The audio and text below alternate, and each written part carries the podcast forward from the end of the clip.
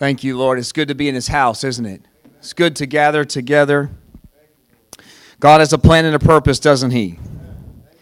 God has an incredible plan and an incredible purpose.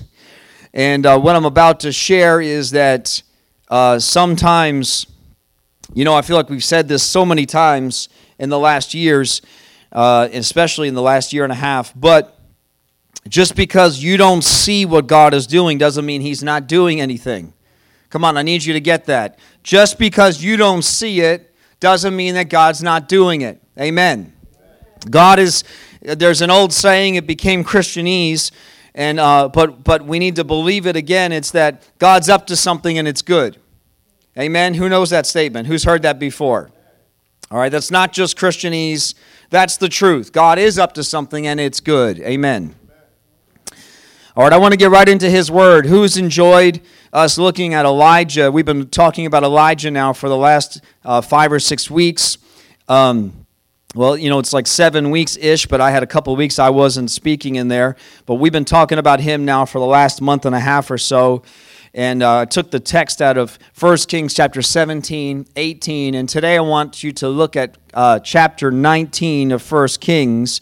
I want to get right into this I want you to look at 1 Kings 19, verse 1 with me. The Bible says that when Ahab got home, he told Jezebel everything Elijah had done, including the way that he had killed all the prophets of Baal. So Jezebel sent this message to Elijah May the gods strike me and even kill me if by this tomorrow I have not killed you just as you killed them. And the Bible says that Elijah fled for his life, that he ran. It says he was afraid and he fled for his life. He went to Beersheba, a town in Judah, and he left his servant there. Wow. Now, Elijah was afraid. Why was Elijah afraid? The question I have is Was this moment his final tipping point? Was this Elijah's final tipping point? All right, so let's review. Uh, we've been studying, as I said, 17 and 18, and what happened in that story, I actually springboarded from James chapter 5, which says that Elijah was human, just like us. Who remembers, right? James 5 says, 5 says Elijah was human. Everybody say that again. We need to be reminded that even though Elijah uh, prayed and it didn't rain and it rained, he was human. Who knows that? Right?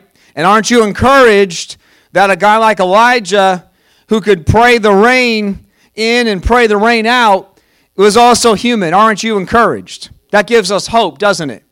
And the Bible, in fact, doesn't just say that he was human. James 5 says that he was human like us. It says that he has a nature like ours. And the Bible is pointing out that when we read about Elijah, that you can identify with him. Now, many people identify with, with the fervency of his prayer, but sometimes we miss the fact that it says right there that he had a nature like ours, that he was human. All right, amen. All right, so he's human, but the Bible says that when this human being prays, it stops raining because God told him to. For three and a half years, and then he prays and it rains again. Now, during that time, Elijah relied on God. Every need was met, right? That's what we've been talking about. God met him there at the brook. Remember the sermons, right? Remember the chapters. God met him there at the brook. He met him there with the raven. And then God supplied his needs with the widow.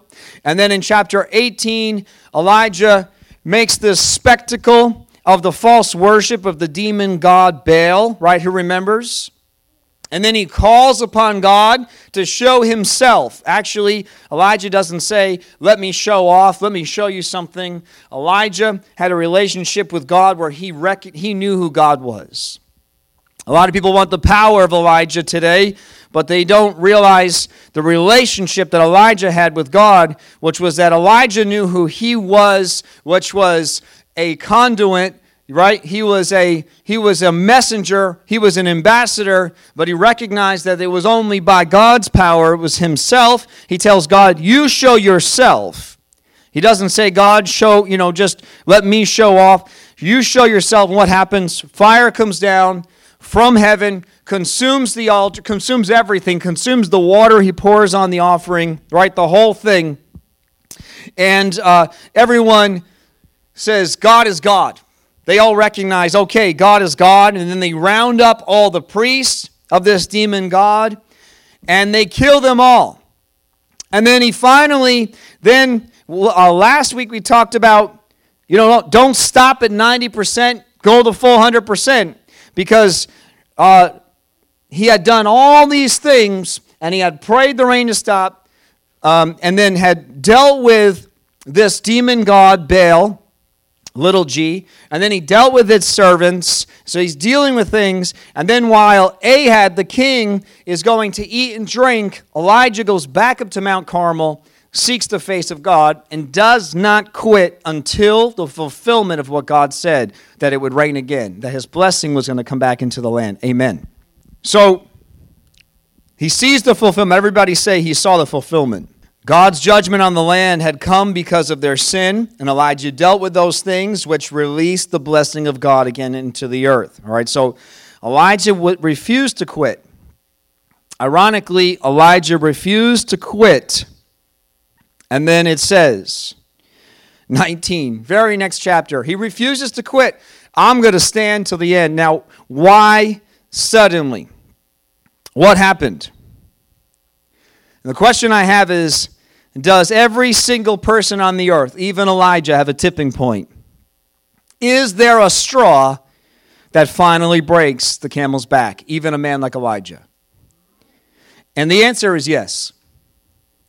The answer is it doesn't matter how long you stand, there is a point where the enemy will get to you. What we do with it is key. Amen. That's the whole point. It's not that it happened, it's that he was human and his humanity was revealed. And what does he do? And we're going to look at that today. Now, what's weird is that he was not afraid of Ahab. He wasn't afraid of Ahab, and this is what Ahab said to him. Just to review in 1 Kings chapter 18 verse 17, 1 Kings 18 17 says, Ahab saw him and he explained, So it's really you, you troublemaker of Israel? And Elijah's like, You know what? Go round up your prophets. Let's have a, let's have a prophet off. And let's see what happens. Why now? Why Jezebel's threats? The Bible doesn't directly tell us, but we can look at the text and we can see that Elijah never wavered and now is suddenly discouraged. He never wavers and then he suddenly is discouraged. What I wonder is did this this is this is what I was doing a lot of meditating on. I was just looking at this whole story and asking the Lord and and this is what I wonder. Did Elijah assume Wow. You already know where I'm going with this. Everybody knows the reference. I'm not saying it. It's not a good thing to assume, is it? Everybody know what assume means. Right? Come on, that's Christian. Did Elijah assume that once God proved himself in a mighty way, that there would be a mass revival? I did what you said, you judged, and I was a part of that and you sustained me during that time. And then I prayed for the rain, and everybody got to see it. Everybody knows that the false prophets had no power. Everybody knows that I stood there and you responded to my prayers. There is no doubt that Ahab knows it did not rain because of God. And finally, it rains because Elijah makes it clear to him. So he goes back and tells Jezebel, so there is no doubt that it was God. This is a reality I think that we need to come to terms with, which is a very harsh reality for Christians, and it's this. You ready? People will choose to believe what they want to believe. Not everyone is going to get saved, and not everybody will turn, no matter what God does. Listen, we need to come to terms with this that even Jesus Christ, the Son of God, stood in front of them. In fact, the Bible says that Judas went out and did the same miracles. You realize that until his, until his rebellion, the Bible does not exclude him from even working the miracles. The Bible says Jesus sent out all the disciples, which means Judas even worked in the name of Jesus for a time and chose to turn. The harshest reality for us is that we pray, we believe God, we, we, we do what He said to do, we're faithful, and I think that a lot of the stumbling block for believers is that we get hung up because we think that results are going to look a certain way at a certain time in a certain manner, etc. And the truth is, suddenly Jezebel got to him. After all of this, her threats, he didn't even see her, the threat just made its way to him. Her threat got to him. And did he think Let's endure the time of testing. We can endure the time of famine. I can rely on God through it. I can be obedient. I can deal with evil. I can pray to the end. And I can see the judgment end and the blessing begin. But he did not expect Jezebel's response. And suddenly he was discouraged. Did Elijah expect when God did this that he would deal with her? Now, you know the story. We're going to actually talk about that today, but the thing is, when we have church and when we meet together, we all know the end of the story, so we know where this ends, don't we? Who knows what ends up happening? I'm going to skip to the last minutes of my sermon, give you a preview, because you know the scriptures. God deals with those things, doesn't He? Just not yet, because God's got a plan. Elijah's a part of it, but God's timing is his timing, his way is his way. Amen. And even Elijah, who's able to hold back the rain and pray the rain, is learning a lesson, which is that God is God. That even as powerful as we can be when we connect with heaven, I talked last week about connecting with the will of God. We connect with God's will in heaven, and our will on earth become one and incredible things can happen on the earth. But you know what? All that aside, Elijah's learning a lesson here that God's still God. Even when a man can hold back rain, he is not God. God is going to do what he's going to do in his way and his timing, and he has a plan. We do know that the people who witnessed God supernaturally send fire down on the mountain. We, they said God is God. And I believe that Elijah's faith was actually boosted. I think the reason that he ran up into Mount Carmel is who wouldn't be boosted with faith when you call on God and God responds in such a powerful way? He ran up to Mount Carmel, begins to pray for the Lord. He, he's, it's actually, even though it was a timely process on top of that mountain, we talked about that last week. I think it was an instant response. He tells Ahab, You need to go and deal with some things. You go eat. I'm going to go deal with God. And the question is was this a great opportunity? God, out of His grace, everybody say God's grace, was this moment God's grace for the people to be able to recognize the difference between the famine and the blessings? Was there a blip of time? See, we want God sometimes this, this sermon really should be able to apply to so many levels. We can look at this nationally, we can look at this personally, we can look at this situationally. But here's the thing God and His grace, it really is, is, is something we can't understand. Was there a moment of grace that God was doing in the nation that, see, we want, we want instant, we want God to deal with things right now. We want God to deal with it right now. God, I stood the gap. Now you take care of the situation. And the thing is, what we don't understand is the level and the depth of God's grace. And the Bible says, basically, here, that Elijah, his faith, there's a moment here now where he is he has hit his brink. And the, and the thing is, when our faith is shaken, rather, actually, when our faith is not shaken, the enemy hits harder. This is a reality that we need to come to terms with Christian, as Christians. When our faith is not shaken, the enemy will keep hitting until it is. The biggest surprise is that when it happens, you're surprised it happened. You should come to terms with this it's going to happen. That's not a lack of faith. People would call that pessimism. I disagree. People would say that's a lack of faith. I disagree scripturally. In contrast, what is our response when it happens? Amen. He's going to keep hitting until he can discourage you. If the enemy hasn't discouraged you yet, then he's not finished hitting you. That's the reality. But I've got a God. Come on, I'm getting I'm getting into my sermon, getting ahead of myself. But I've got a God who meets me there. Amen. See, every man or woman of God that has experienced God's protection, His blessing, His presence will find that they must continue to trust God. Let me say that again. Every man or woman that has experienced God's protection and His blessing and His presence, they, they're going to find that they must continue to trust God because the second our guard is down or the things don't turn out the way we think they should or we don't see a response we expected, discouragement and fear will be there knocking on your door.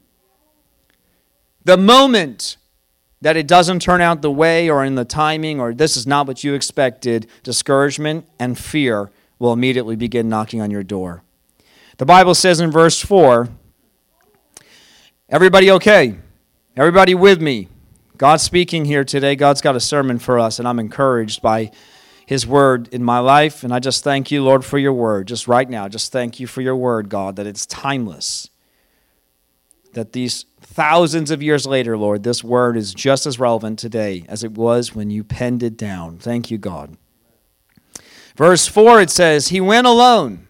There's a key word. Everybody say key word. right? When you're reading, there's always key words, right? Things we should pay attention to. He's alone. This is a lonely place. Being a prophet's a lonely thing. You know what? Being a Christian's a lonely thing. We talk a lot about community, and we need to be a community, but you know, there's a lot of loneliness in Christianity, isn't there?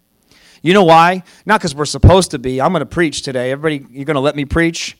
We're not supposed to be lonely, but a lot of loneliness because we don't think that anybody else is going through what we're going through.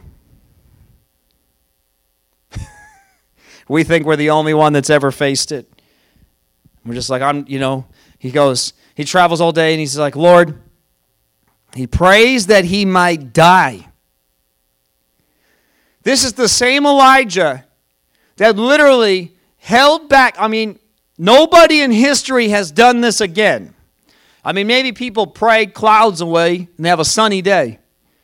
But I've never heard of somebody who prayed the rain away for three and a half years. I mean, maybe it's been happening, I don't know about it.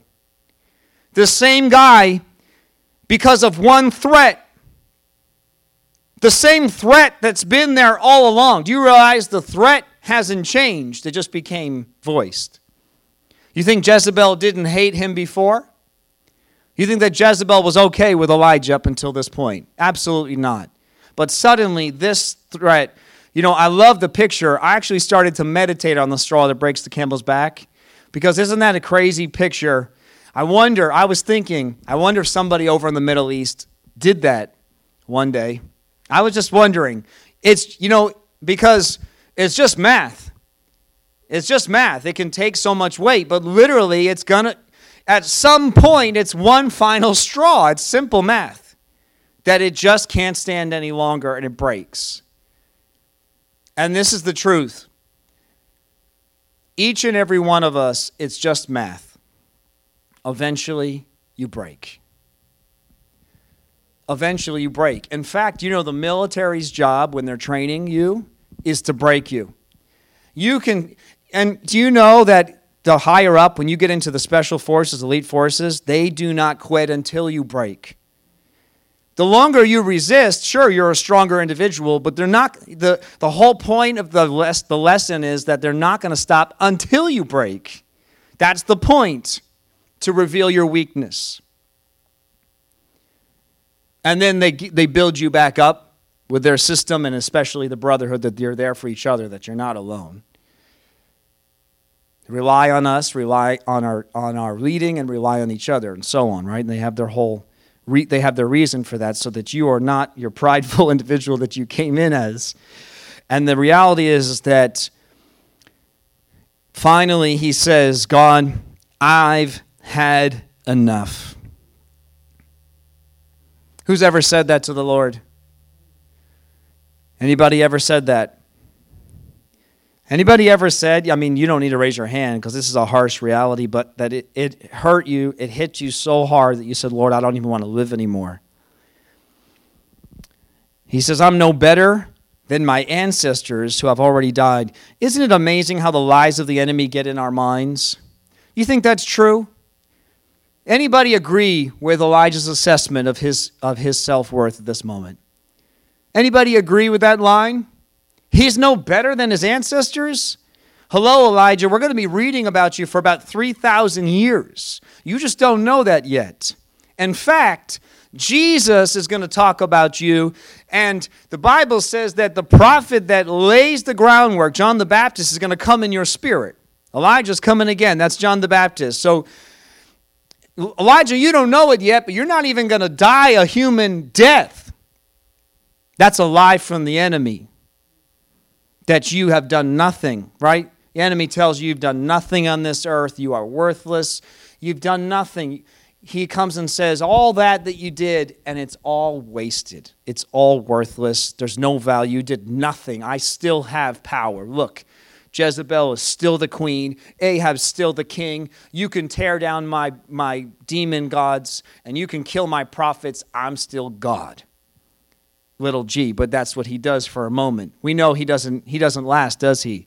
But for a moment, he puffs up his chest in pride and defies God. Look at that's what Goliath does. For 40 days, Goliath did stand, and you know what? The nation did cower. One day, God says, Enough. Same thing with Jezebel. But in the moment, the devil sure makes you feel like he's won, doesn't he? And he's a liar. Everybody say he's a liar. The Bible says he was so discouraged, he lays down and sleeps under the broom tree. He just goes to sleep. He is so distraught. He's so frustrated. He runs and he just goes to sleep. But this is incredible. The Bible says that while he's sleeping, it says that an angel touched him, verse 5, and told him, Get up and eat. Verse 6 He looked around, and there beside his head was some bread baked on hot stones and a jar of water. So he ate and drank and lay down again. Verse 7 Then the angel of the Lord came again and touched him and said, Get up and eat some more or the journey ahead of you will be too much for you. So he got up and ate and drank, and the food gave him enough strength to travel 40 days and 40 nights to Mount Sinai, or your Bible might say Mount Horeb. And it says the mount, basically the mountain of God. Now I want to point out again, one more time, I want to get this. Elijah didn't quit. You know, there's a difference between quitting and being utterly discouraged. There's a difference. I think it should be noted today that Elijah completed the mission. Many times, we feel like we can't do what God's asked us to do and we quit at 90%. We do. But Elijah, in contrast, he went the 100% and he's discouraged by the result. Now I think this is very key because sometimes we wonder why we're in a mess and it's really because we haven't finished what God's asked us to do. We need to complete the journey. And there are other times where you have stayed faithful, you've done what God's asked you to do, you kept praying, you didn't lose your faith, and you hit this point of utter discouragement. And this is the thing it says, really, discouragement and disappointment can be the hardest thing to go through as Christians because after all we've done for the Lord, sometimes it just gets to us. It's tough for us seeing. See, this is the thing we need to understand. We are surrounded by so much hatred towards God all the time. You are literally bombarded. Everything around you hates God. You realize that more and more than ever. And there's so much sin around you. Do you realize that there is a heaviness that's just always in the air? It's always there, but we are Christians. We rise each day, we look at the sun, and we say, My, His mercies are new each morning. Jesus, thank you for your blood. Thank you for the resurrection. It was dark for three days, but you rose again, and, and we move on. But you know, the heaviness doesn't change. It's always there, and it's actually always potentially making your situation feel hopeless. If you were to look, you just are in joy, so you're blinded to it. That's by the Lord's design. Not so blinded that you don't pray about it, but blind enough that you don't focus on the sin and the weight of this world. Imagine, just stop for a moment. I don't want you to focus on it, but just think right right now in the time that we live in how godless society is and how heavy it really is in your average day out there towards God. But God protects us, He shields us. But every once in a while, you know, I almost want to say there's no rhyme or reason. It finally just hits you. One time I went to the doctor, I was just meditating. I was the Lord kind of dropped this story, reminded me of something a few years ago, I don't know if it was like five, six years ago, maybe, I went to the doctor because I said, I'm, I've been really tired. It was summertime, and I'm like, I know it's hot, but it's different, and I can't describe it. And I never go to the doctor, but finally I was like, let's go see. Maybe there's something there. So I go to the doctor, and I'm surprised. I said, Can I be allergic to the sun? Is that a thing? I said, is it, am I, am I allergic to like, is it because it's dry? Is it dust? You know, what is it? And they said, you have allergies. But your body is really good at fighting against allergies, and they're year round allergies. But your body has a tough time doing two things at once. This was the answer they gave me. And in the sun, your body has to fight in overdrive to keep yourself cool and to be able to function in the sun, especially working outside. And what happens is, and this was the best answer I ever got. Honestly, I came to peace with it, and now I just accept it. It's hot, and I, I try not to complain. I recognize it's hot. This week was hot. You won't hear me complaining much. I don't think I do as much. I mean, I'll tell you it's hot, but I'm not like I can't work. I don't want to work. I mean, I just do it. I don't like it still to this day. Nothing's changed there. But I've come to peace with it. I just trust God, and He's going to give me, a, give me strength in it. But it was the best answer I ever got. And finally, I had peace because, so they said, what hap- what's happening is, is you don't realize it, but your body's actually working really hard to fend off your allergies year round. But because of the lower temperatures, your body can do it. And as soon as the high temps come, now your body, it's like a computer it can't do two things at once. It doesn't do two things at once at well. It's not that it can't. It doesn't do two things at once well. So now it doesn't know what to do. And what happens? so your body just slows down so that it can handle. And that's why you would feel sluggish. And you know what happens is it's so, so heavy. I don't know what it is. is. Aren't you surprised sometimes that you're like, this is what got to me? Anybody ever go, this is what got to me after? Like, this is it? This was the straw that got me, like, after all that I've been through with God, and this was it. It's easier actually for spouses or friends to t- look at your friend and be like, that's what got you. It's easier that outside looking in, right? Like, whoa, it's one thing. But what you don't realize in that conversation is that they've had this whole, you know, it's been building, it's been building. Like we're just, we're, we're constantly bombarded with the potential for discouragement in this world. and we keep our eyes on Christ and we keep our eyes on His glory, and that works for so long, but then eventually it gets to us and we all break. I love this story because the Bible says Elijah was human. He was an incredible individual, but he was also human. Aren't you encouraged that if Elijah, who could hold back the rain, was also a human being, then God looks at us and says, I see your humanity. Elijah was human, so be encouraged that if, if he was human, but he also was able to walk in the power that I wanted him to, then you can do the same. That even though you're human and you're going to have weaknesses and you're going to have faults, you can also walk in what I have for you. Amen. What does the text say? What happens though? What's the answer? What's our solution? He cries out to God. He's tired, he's frustrated. He's really, I was thinking about this. You know, Elijah was no different. Just think about this for a moment. There was no difference for him than a man or a woman who went through an immense battle. After a battle, a human being is intensely fatigued. There's a reality check of what just occurred, right? They're thinking of the bloodshed. They're thinking of the immensity of a, of a, human. I'm talking like in war, like a battle that the human being goes through. After is like, you know, we literally have, we literally have in our military programs to coach you back into life because it's so immensely severe to yourself physically and mentally, and they don't realize it, but also spiritually. And there's no difference. You realize when Elijah stood up to Satan, he stood up to Satan here and stood up to, ba- to Baal and stood up to uh, Ahab and Jezebel, that he was, he was, God did it, God sustained him, but nonetheless, he was still the warrior on the ground. Amen. The Bible talks about, don't you love when it goes through David's warriors? Who loves reading? We just read those lists. Some of those, those, some of those lists can be monotonous and a little boring. You know, because like so and so did this and he played the trumpet. This guy made metal. And it's like skim, skim, skim, skim. Like I'll, I'll read about them later.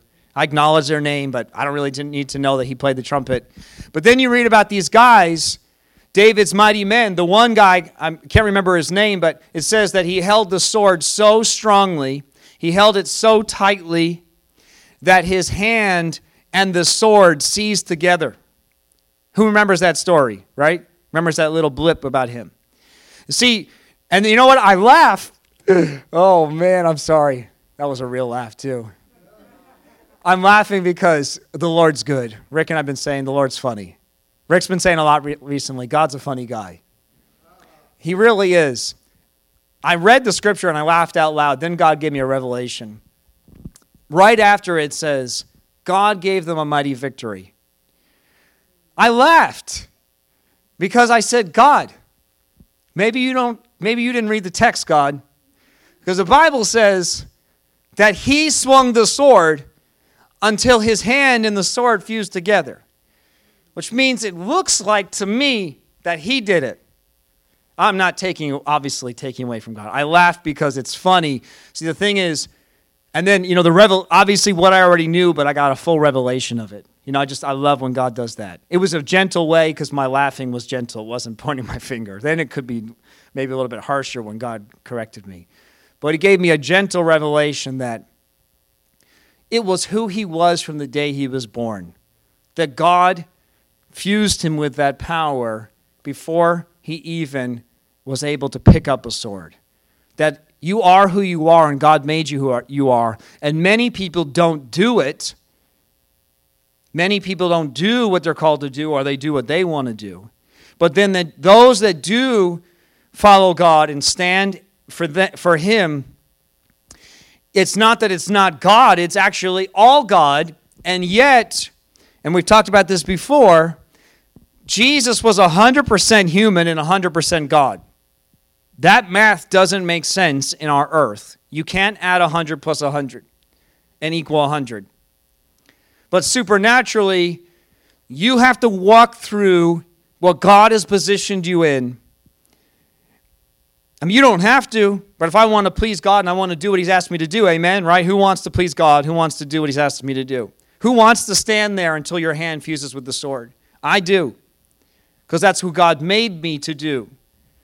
But the thing is, even though it's God, I still had to go through it. I still felt that. I still became a part. Eh, are we getting this? Do you realize that even though that God was with Elijah, Elijah still experienced that battle. Even Jesus, the Son of God, experienced such turmoil. Actually, he experienced grieving, he experienced sadness, he experienced joy because he, he was a human. He was so sad when he heard about John that he's like, I just need to go be alone. He doesn't, he doesn't succeed at that, by the way, because he's interrupted by everybody. He's like, I just need some alone time, Papa. Little hidden joke there for you guys. Nobody's laughing. I just need some alone time, Papa. That's what he needed. Because he was human. See, the thing is, we think because God's with us, it's going to be easy. And that's a lie from the devil. Because God's with us, it's going to be hard. Wow. Wow, what a revelation. In fact, the more you follow God, the harder it's going to get. Because now you're opposing the enemy. Listen, if you think you're going to pray for Baal to fall down and you're not going to have some retaliation, you are greatly deceived.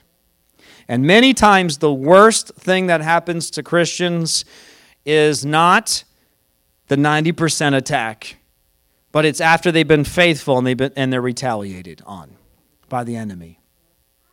When you've done what God asked you to do so faithfully, and then it's such a shock because you're like, God, I did what you asked me to do. And you know what? Here's the thing Elijah's about to get a lesson here that we can all identify with and get today, and it's this God sees us in the battles. I want you to say that out loud. God sees us in the battles. And here's the revelation we need Him the same.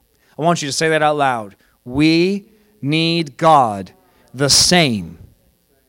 Whether it's a good time or a low time, we need God. Elijah had learned to rely on God and trust in God but what he's experiencing here is really supernatural on another level. He is learning. See, the funny thing is, he goes to rest, and we do need to rest. But let me tell, tell you something the enemy doesn't fight fair. And while you rest, the battle rages on. What he's about to learn is that we need to rest in Christ, and that is, that is key. You cannot do it in your own strength, you cannot strive. But while we're resting, the battle is going to go on until literally the scrolls of Revelation are rolled up and God makes a new heaven and a new earth. It's not going to stop until then. I've said this before and I'll say it again. Maybe this is just me, but I feel like it's American society. We go to school nine months out of the year and we get three months off. And I literally think we are trained as humans to look forward to weekends, to look forward to summers. I just need to get through this and then I'll be off. And you know what the devil does? I'm just going to wait here at June 21st. As soon as you put down, as soon as you think, I'm done, I finished, I completed it, I trusted God, I'll just wait right here because that's the easiest place to get you. Elijah knows he has to trust God all the way through it. He has no choice because he doesn't have the strength to do what God's, it's an actual physical act to ask God to do, but now there's nothing for him to do. It's just, a re, it's just an attack against him. It, there's no standing for God. There's no trusting in God for the, for the rain to come, to not come, for God to supply. Now it's just this threat. It finally comes at him, and he, he's kind of searching for what do I do? Uh, what's happening? I expected different results. And here's what happens the Bible says, and just quickly, we okay on time? I guess we're going to leave the second half till later, but I just want to, I do want to finish here in this part. I do want to talk about the angel here because the Bible says, the Bible says that an angel came. Everybody say an angel came. See, when we're tired and frustrated, when we've been faithful, you know, the Bible says even when we're faithless, God remains faithful. Aren't you encouraged by that? Come on, when we're faithless, God remains faithful. Now, people think that means unsaved. People have misinterpreted. They're like, well, God's just faithful because He's faithful. Yes, He loves this world. He loves people right to the very end, but it's not, that's not it. It's when our faith, which was already there, begins to dive, we begin to lose it. God stays, that's where He comes in and He encourages us. He's faithful and He comes and builds us back up again. And the Bible says, an angel came and gave him strength. You know, even Jesus had this happen. The Bible says in Matthew 4, when Jesus had the temptations from Satan and he was in the wilderness, it says in Matthew 4 11 that the devil went away and the angels came and took care of Jesus. And a second time, for Jesus, the Son of God, he had to have an encounter from heaven. Became so severe, it was so harsh on his mind, body, soul, and spirit reality that he needed an intervention from heaven into the earth. Come on, guys. If Jesus needed it, we're not meant to be Superman or Superwoman. We are human, but because we rely on God, we do super things. Wow. You're not Superman or Superwoman. You are human who relies on God, so we do super things. But every once in a while, your humanity is revealed. It's not meant to condemn you and burden you, but to remind you God didn't do it. I'm not saying He's reminding you, but let the situation remind you that you need God just as much as you did the moment you cried out to Him the first time. And the Bible says here in Luke 22, Jesus is about to go to the crucifixion. He prays to the Lord. And it says in verse 43, Luke 22, an angel from heaven appeared and strengthened him. And then the Bible says, verse 44, he prayed more fervently and was in such agony of spirit that his sweat fell to the ground like great, uh, great drops of blood. Now, I think most people have interpreted this as he prayed more fervently because, Lord, is there still another way? But actually, if you look at this verse, if you read it like this, Let's read it. An angel appeared from heaven and strengthened him. Take away verse 43 and verse 44 and read it as a paragraph. Verse 44, which wasn't there, right? It's just a paragraph. He prayed more fervently. God encouraged him. He prays more fervently. He doesn't say, Well, forget you, angel. Thanks for coming. I'm going to keep praying. I believe that his prayer became more fervent because he was encouraged and he was built up. God is here today. If you're at a low point, if you've hit that point, or when you hit that point, know that God will meet you there. Know that you just stay faithful and keep being faithful. And when your faith begins to get weak and when you, your humanity suddenly rises up again, know that God is there to build you up. Now, the cool thing is that Jesus had a visitor from heaven in the form of an angel, but actually, most likely Elijah had a visit not just by an angel, but in the verse 7 it says in 1 Kings 19 verse 7, the angel of the Lord. Now this is key because we only see that phrase a few times in the Old Testament. Who knows what that refers to? Does anybody know? That's right. We talk about angels all throughout the Old Testament, but when you see the phrase the angel of the Lord, that refers to Jesus. That means that Jesus came and said to Elijah, pre uh, on the earth as a human being, right? In the past, because Jesus was and always will be, right? He was in the beginning and everything was made through him, so it's not weird for us that Jesus was before he came into the earth as a human being. And so Jesus himself came, and the Bible says that he was so discouraged that he fell asleep again. And it says in verse 7 that the angel of the Lord came again. Wow. Aren't you encouraged that sometimes you've been so flustered, so frustrated, so down, it's got you, you don't know why this time it's hitting you, but it doesn't really matter because God says, My servant is down, and I came to encourage them, and you need another encouragement? I'm willing to do that. In fact, I call this the second touch for your second wind. Come on, let's say that again. It's a second touch for your second wind. Come on, God's about to touch you so that you keep going. Amen. Sometimes God has to encourage us more than once. I'm sorry that Elijah had to go through this, but I'm thankful that it was penned down to encourage me and encourage us that God is willing to feed me. Come on, what is the what was the bread? This was so supernatural.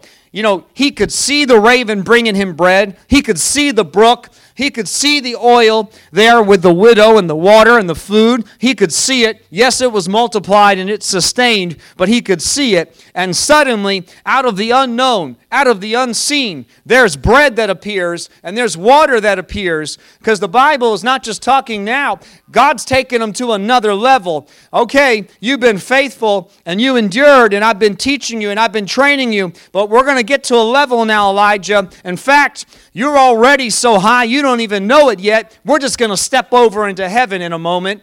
But I'm going to sustain you supernaturally. It's not the things of this earth, even multiplied, that will sustain you, but it's by my spirit. It's a supernatural manna that I've made in heaven. It's the word of God that sustains us. It's the water, which is the Holy Spirit. And the things of this earth will not you cannot find your encouragement in this earth. You will not find encouragement even if Jezebel did fall. You're only going to be encouraged because you lean into me and trust in me. Amen. The Bible says that in John 21, Jesus does the same exact thing that he does for Elijah with the disciples. The same exact thing happens. Jesus dies, they don't know what to do. Bible says in John 21, verse 3, what now?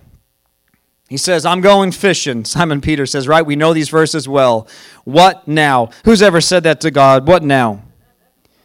I'm just going to go back to what I know. I don't know what else to do.